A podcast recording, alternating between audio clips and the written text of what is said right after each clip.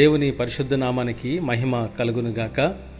అనుదినము దేవుని యొక్క వాక్యాలను వింటూ సజీవవాహిని మీరు ప్రోత్సహిస్తున్న విధానం బట్టి మీ అందరికీ క్రీస్తునామన శుభమును తెలియజేస్తూ దేవుని మహింపరుస్తూ ఉన్నాను.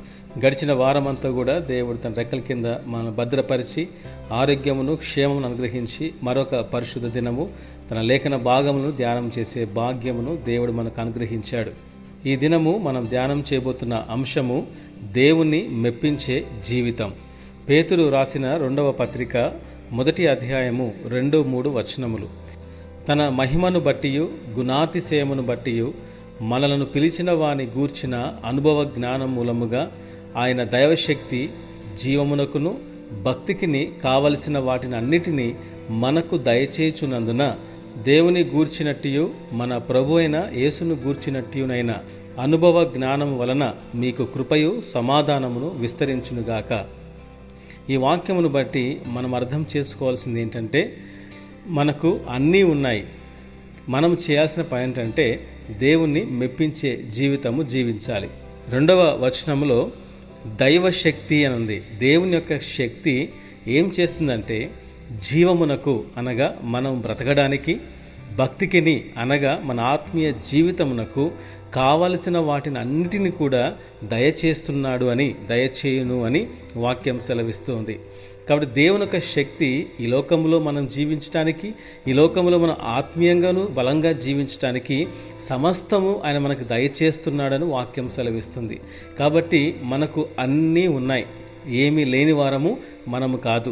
దేవుడు మనకు సకల ఆశీర్వాదములు, అన్ని మేలులు కూడా దేవుడు మనకు ఇస్తూ ఉన్నాడు. క్రమక్రమముగా వాటి సమయంలో మనకు ఎప్పుడు అవసరమో అవన్నీ దేవుడు మనకు అనుగ్రహిస్తూ ఉన్నాడు.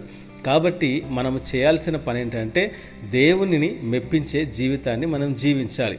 తిమోతికి రాసిన 1వ పత్రిక 4వ అధ్యాయము 8వ వచనంలో ఏముంటుందంటే, శరీర సంబంధమైన సాధకము కొంచెము మట్టుకే ప్రయోజనకరమవును గాని దైవభక్తి ఇప్పటి జీవం విషయములోను రాబోవు జీవం విషయములోను వాగ్దానముతో కూడినందున అది అన్ని విషయములలో ప్రయోజనకరమని పౌలు తిమోతికి తెలియజేశాడు.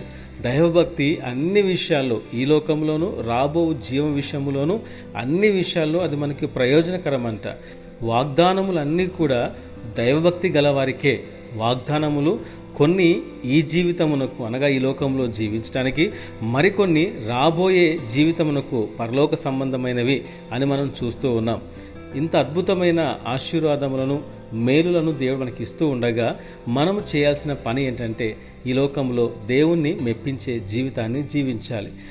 దేవుణ్ణి మెప్పించాలి అంటే మనం ఏం చేయాలో ఒక 3 విషయాలను ఈ దినము మీ ముందుకు నేను తీసుకొస్తాను. అనేకమైన విషయాలున్నాయి కానీ ఒక 3 మాత్రమే ఈ దినం మీతో పంచుకోబోతూ ఉన్నాను. మొట్టమొదటిది ఏంటంటే తిమోతికి రాసిన 1వ పత్రిక 4వ అధ్యాయము 7వ వచనం ప్రకారముగా, అపవిత్రములైన ముసలమ్మ ముచ్చట్లను విసర్జించి దైవభక్తి విషయంలో నీకు నీవే సాధకము చేసుకొనుము అని పౌలు తిమోతితో చెప్తూ ఉన్నాడు. దైవభక్తి విషయంలో నీకు నీవే సాధకము అనగా వ్యాయామం, ఎక్సర్సైజ్ చేసుకో అని చెప్తూ ఉన్నాడు.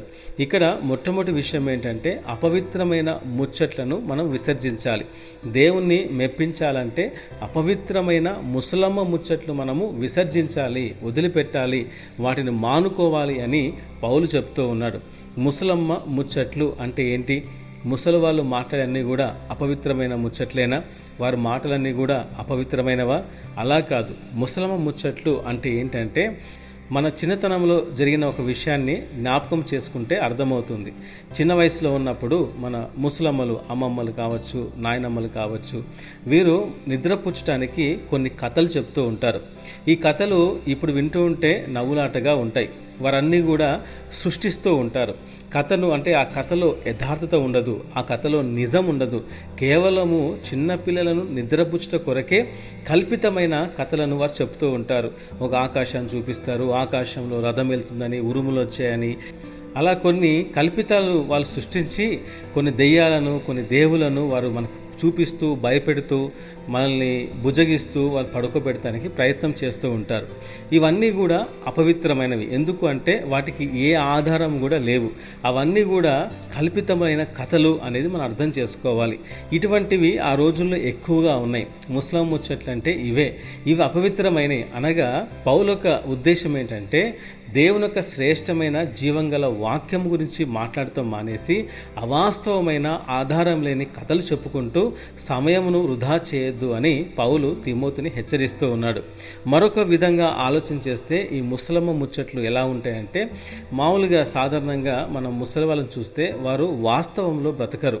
ఎప్పుడు చూసినా కూడా పాతకాలమును జ్ఞాపకం చేస్తూ వారు ప్రస్తుతం ఉన్న జీవితాన్ని తృణీకరిస్తూ తృప్తి లేకుండా ఉంటారు. కొంతమంది ముసలి వాళ్ళు ఏమంటారంటే, మా రోజుల్లో 70 రూపాయలతో మీ నెలంతా బ్రతికే వాళ్ళము, ఈ రోజుల్లో 70 రూపాయలు ఏమోలోకి వస్తుంది అంటారు. ఆ రోజుల్లో 70 రూపాయలు అంటే ఈ రోజుల్లో 70,000తో సమానం. అప్పుడున్న 70 రూపాయలు తీసుకొచ్చి ఈ రోజుల్లో 70 రూపాయలతో పోలిస్తే ఎలా ఉంటుందండి? ఇవన్నీ కూడా ముసలి వాళ్ళు మాట్లాడే మాటలన్నమాట. పాతకాలంలో జ్ఞాపకం చేసుకుంటూ ప్రస్తుతాన్ని తృణీకరిస్తూ ఉంటారు. హగ్గయి 2వ అధ్యాయం 3వ వచనంలో ఇదే విషయం కనిపిస్తూ ఉంటుంది. హగ్గై 1వ అధ్యాయంలో దేవుడు తన ప్రజలతో ఏమంటాడంటే, నా మందిరము పాడై ఉండగా మీరు సరంబి వేసిన ఇళ్లలో ఉండటము న్యాయమా, ఇది సమయమా అంటాడు దేవుడు. నా మందిరము పాడై ఉండగా మీరు ఈ విధంగా ఇల్లులు కట్టుకుంటూ నా మందిరాన్ని నిర్లక్ష్యం చేయటము మంచిది కాదు.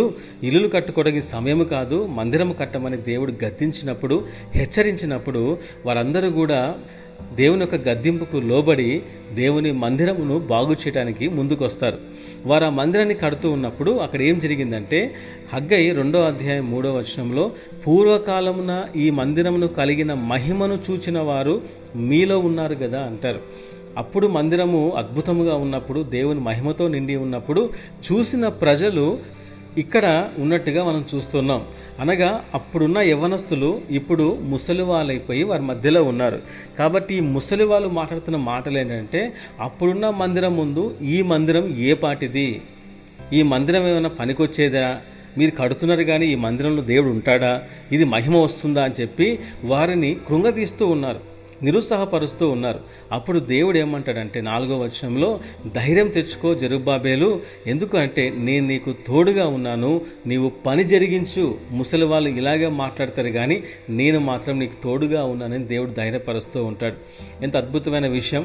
కాబట్టి ముసలమ్మ ముచ్చట్లు అంటే వాస్తవంలో జీవించలేకపోవటం.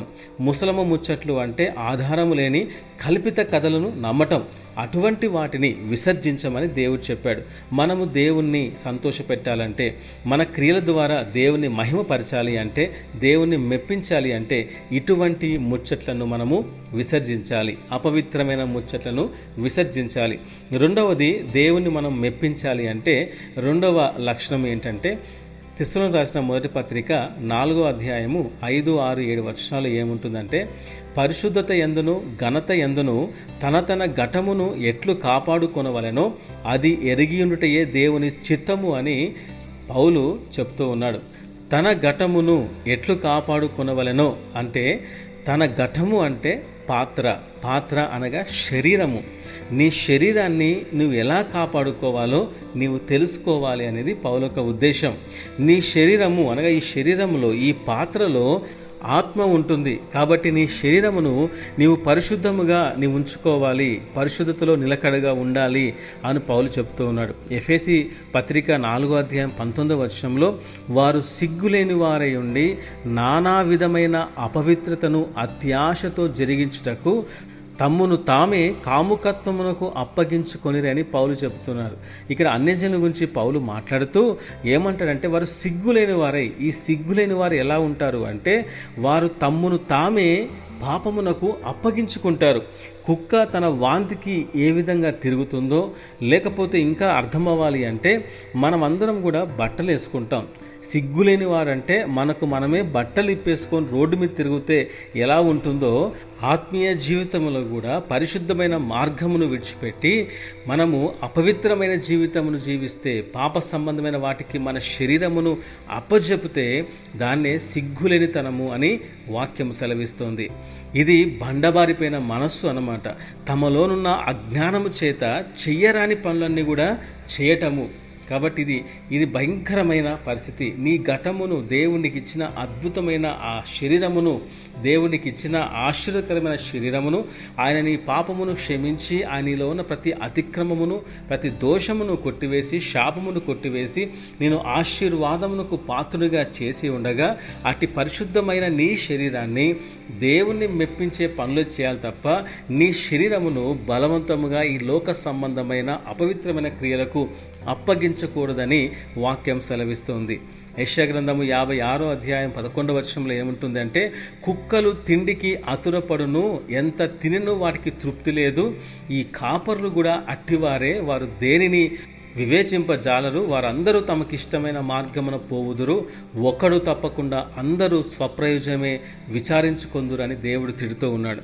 కుక్కలు ఏ విధంగా అయితే తిండికి ఆతురపడతాయో, ఆరాటపడతాయో, దేవుని ప్రజలు, ముఖ్యంగా దేవుని సేవకులు కూడా అదే విధముగా వివేచన లేకుండా ప్రవర్తిస్తున్న వాక్యం సెలవిస్తుంది. యూదా తన పత్రికలో ఏమంటాడంటే, మొదటి అధ్యాయం 11 అయ్యో వారికి శ్రమ అంటాడు, వారు కయ్యూ నడిచిన మార్గమున నడిచిరి, బహుమానం పొందవలని బిలాము నడిచిన తప్పు త్రోవలో అతురముగా పరిగెత్తిరి, కోరహు చేసినట్టు తిరస్కారము చేసి నశించిరి అని వాక్యం సెలవిస్తుంది. సిగ్గులేని పనులు చేసింది వీరే. కయ్యూను తను ఓర్వలేకపోయాడు, సహోదరుని చూసి ఓర్వలేక కయ్యూను సహోదరుని చంపేశాడు. బిలాము లోకాశకి అనగా తిన్నని మార్గమును విడిచి ఆ బిలాము తప్పుడు మార్గాన్ని వెళ్ళాడు. లోకాశ డబ్బు కోసం, ధనం కోసం ఆయన దేవుని మాటకు వ్యతిరేకంగా ముందుకెళ్ళాడు. కోరహు చూస్తే ఘనత కొరకు దేవునికి వ్యతిరేకంగా జీవించాడు. ఇవన్నీ సిగ్గులేని పనులు అని వాక్యము సెలవిస్తుంది. దేవుని మనం మెప్పించాలి అంటే ఇటువంటి పనులన్నీ కూడా విడిచిపెట్టి మనము దేవునికి పరిశుద్ధముగా మన శరీరమును, ఆ పాత్రను, ఈ పరిశుద్ధమైన ఈ పాత్రను దేవునికి మహిమకరంగా మనం వాడాలి. అప్పుడే దేవునికి మహిమ వస్తుంది. చివరిగా మూడో విషయాన్ని మనం గమనిస్తే, ఎఫెసీ పత్రిక 4:1 కాబట్టి మీరు సమాధానమును బంధము చేత ఆత్మ కలిగించు ఐక్యమును కాపాడుకుంటేందు శ్రద్ధ కలిగిన వారే ప్రేమతో ఒకరినొకడు సహించుచు మీరు పిలువబడిన పిలుపునకు తగినట్లుగా దీర్ఘశాంతముతో కూడిన సంపూర్ణ వినయముతోనూ సాత్వికముతో నడుచుకునవలెనని పౌలు తెలియజేస్తూ ఉన్నాడు. మూడవదిగా దేవుని వాక్యము ఐక్యత గురించి మనతో మాట్లాడుతుంది. రక్షించబడిన మనలో ఐక్యత ఆత్మ కలిగిస్తుంది అని వాక్యం సెలవిస్తుంది. ఆ ఐక్యతను మనము కాపాడుకోవాలంట. ఐక్యత అనేది మనిషిలో ఉండదు. మనిషి ఎప్పుడు కూడా స్వార్థపరుడు. మనిషి స్వార్థానికి బ్రాండ్ అంబాసిడర్ అని చెప్పచ్చు. తనలో పుట్టుకతోనే స్వార్థ గుణం ఉంటుంది. మనిషి ఓర్వలేడు. పక్కవాడు ఎదుగుతుంటే మనిషి తట్టుకోలేడు. పక్కవాడి ఎదుగుదలను, సంతోషాన్ని చూసి మనిషి ఓర్వలేక కుళ్ళుకుంటూ ఉంటాడు. మనిషిలో కుళ్ళు ఉంటుంది, మనిషిలో చీకటి, మనిషిలో అపవిత్రమైన క్రియలన్నీ కూడా మనిషి హృదయంలో ఉంటాయి. ఇటువంటి జీవితమును దేవుడు బాగు చేసినప్పుడు, రక్షించబడిన తర్వాత ఏం జరుగుతుంది అంటే, ఆత్మ దేవుడు, పరిశుద్ధాత్మ దేవుడు మనలోకి ఐక్యతను పంపిస్తాడంట. ఈ ఐక్యత మనలో కాపాడుకున్నప్పుడే సంఘము అనేది విస్తరిస్తుంది, కుటుంబము అనేది కట్టబడుతుంది, జీవితము అనేది వెలిగించబడుతుంది. అందుకే ఈ ఐక్యతను మనం కాపాడుకుంటేనే ఒకరితో ఒకరు మనం ప్రేమ కలిగి ఉంటాం, ఒకరిని ఒకరం సహిస్తూ ఉంటాం. ఇతరులను సహించలేకపోతున్నాం, ప్రేమించలేకపోతున్నామంటే లోపల దేవుడు నాటిన, ఇచ్చిన ఐక్యతను మనం కాపాడుకోలేకపోతున్నాం అర్థం. కాబట్టి దేవుణ్ణి మెప్పించాలి అంటే ఐక్యత అనేది మనం కాపాడుకోవాలి. ఫిలిప్పు పత్రిక 1:27 నేను వచ్చి మిమ్మల్ని చూచినను రాకపోయినను మీరు ఏ విషయములోనూ ఎదిరించు వారికి బెదరక అందరూ ఒక్క భావముతో సువార్త విశ్వాసం పక్షమున పోరాడుచు ఒక మనస్సు గలవారే నిలిచి ఉన్నారని నేను మిమ్మల్ని గూర్చి వినులాగున మీరు క్రీస్తు సువార్తకు తగినట్లుగా ప్రవర్తించడం వాక్యం సెలవిస్తుంది. క్రీస్తు సువార్తకు తగినట్లుగా ప్రవర్తించటము అంటే ఒక్క భావము కలిగి ఉంటాం, ఒక్క మాట మీద ఉండటం అర్థం అన్నమాట. సంఘము కావచ్చు, కుటుంబము కావచ్చు, ఒక్క మాట మీద ఒక్క భావం కలిగి ఉంటేనే మనం క్రీస్తుని మహిమపరచగలుగుతాం. అదే ఐక్యత. ఐక్యత అంటే ఏక మనస్సు అనగా క్రీస్తు సువార్తకు తగినట్లుగా ప్రవర్తించే జీవితం. ఈ జీవితమే దేవుణ్ణి మెప్పిస్తూ ఉంటుంది. కాబట్టి నీలో ఐక్యత ఉందా? ఎదుటివారు ఎదుగుతూ ఉంటే నీవు సహించగలుగుతున్నావా? నీ తోటివాడు వర్ధిల్లుతూ ఉంటే నీవు చూసి దేవుని మహింపరుస్తున్నావా? ప్రభువా, ఎంతగా నా తోటివాడు, నా స్నేహితుడు, నా బంధువు దీవించబడుతున్న ప్రభువాన్ని నువ్వు సంతోషిస్తున్నావా? లేదా అతని గురించి నీవు పాత జీవితాన్ని జ్ఞాపకం చేస్తూ వాడు వేస్ట్ గాడు, వాడు ఇలాంటి వాడు, వాడు ఒకప్పుడు అలాంటి వాడని చెప్పేసి తనను నీవు నిరుత్సాహపరచడము, తన గురించి తప్పుడు ప్రచారం చేయటము చేస్తూ ఉన్నావా? ఇవన్నీ కూడా కయ్యూని యొక్క లక్షణాలు. కయ్యూను తన సహోదరుని చూసి ఓర్వలేకపోయి తన సహోదరుని చంపాడు. తన సహోదరుని పిలిచి తన పొలంలో చంపినట్టుగా వాక్యంలో చూస్తున్నాం. ఎంత భయంకరమైన లక్షణం! కాబట్టి ఆత్మదేవుడు మనలో ఐక్యతను కురుమరిస్తూ ఉన్నప్పుడు దాన్ని మనం కాపాడుకొనుట అనేది దేవుణ్ణి మెప్పించుటయే. కాబట్టి పరిశుద్ధాత్మ దేవుడు మనలో ఐక్యతనిస్తున్నప్పుడు కాపాడుకోవటం చాలా ప్రాముఖ్యమైనది. దేవుని యొక్క శక్తి ఈ లోకంలో జీవమునకును భక్తికి ఆత్మకు కావలసిన సమస్తము నీకు నాకు సమకూర్చాడు. అవన్నీ కూడా దేవుడు మనకి ఇచ్చాడు. కాబట్టి ఆయన్ని మెప్పించాలి అంటే మూడు విషయాలని మీ ముందుకు తీసుకొచ్చాను. ఒకటి, అపవిత్రమైన మాటలన్నీ కూడా పక్కన పెట్టేయాలి. రెండోది, మన శరీరాన్ని పరిశుద్ధంగా మనం కాపాడుకోవాలి. మూడవది, దేవుడు ఇచ్చే ఐక్యతను మనం కాపాడుకోవాలి. అప్పుడే మనం దేవుణ్ణి మెప్పించగలుగుతాం. ఇట్టి మాటలు దేవుడు దీవించును గాక. ప్రార్థన చేసుకుందాం. మహాగణుడా, మహోన్నతుడా, పరిశుద్ధుడా, నీకు స్తోత్రాలు. ఈ దినం ఇచ్చిన లేఖన భాగాలు బట్టి వందనాలు. ఈ వాక్యం చేత ఎందరైతే సంధించబడ్డారో వారిని బలపరచండి, తీర్మానం ముద్రించండి, వాక్యాన్ని హృదయంలో ఫలింపచేయండి, ప్రతి బలహీనతను తాకండి, స్వస్థపరచండి, ప్రభుని రాకడకు సిద్ధపరచండి, ప్రతి ఒక్క లోటుపాటు సరిచేయండి, సమృద్ధి నింపండి, నీ పరలోకపు ఆశీర్వాదంతో సంతోషంతో నింపి మీరు బలపరిచి సహాయము దయచేయమని మీకే మహిమ చెల్లించుకుంటూ చెప్పి నేను భ్రష్టుని కాకుండా వాక్యం నిలిచిండే భాగ్యం నాకును దయచేయమని యేసు పరిశుద్ధనామమున ప్రార్థిస్తున్నాం తండ్రి. ఆమేన్.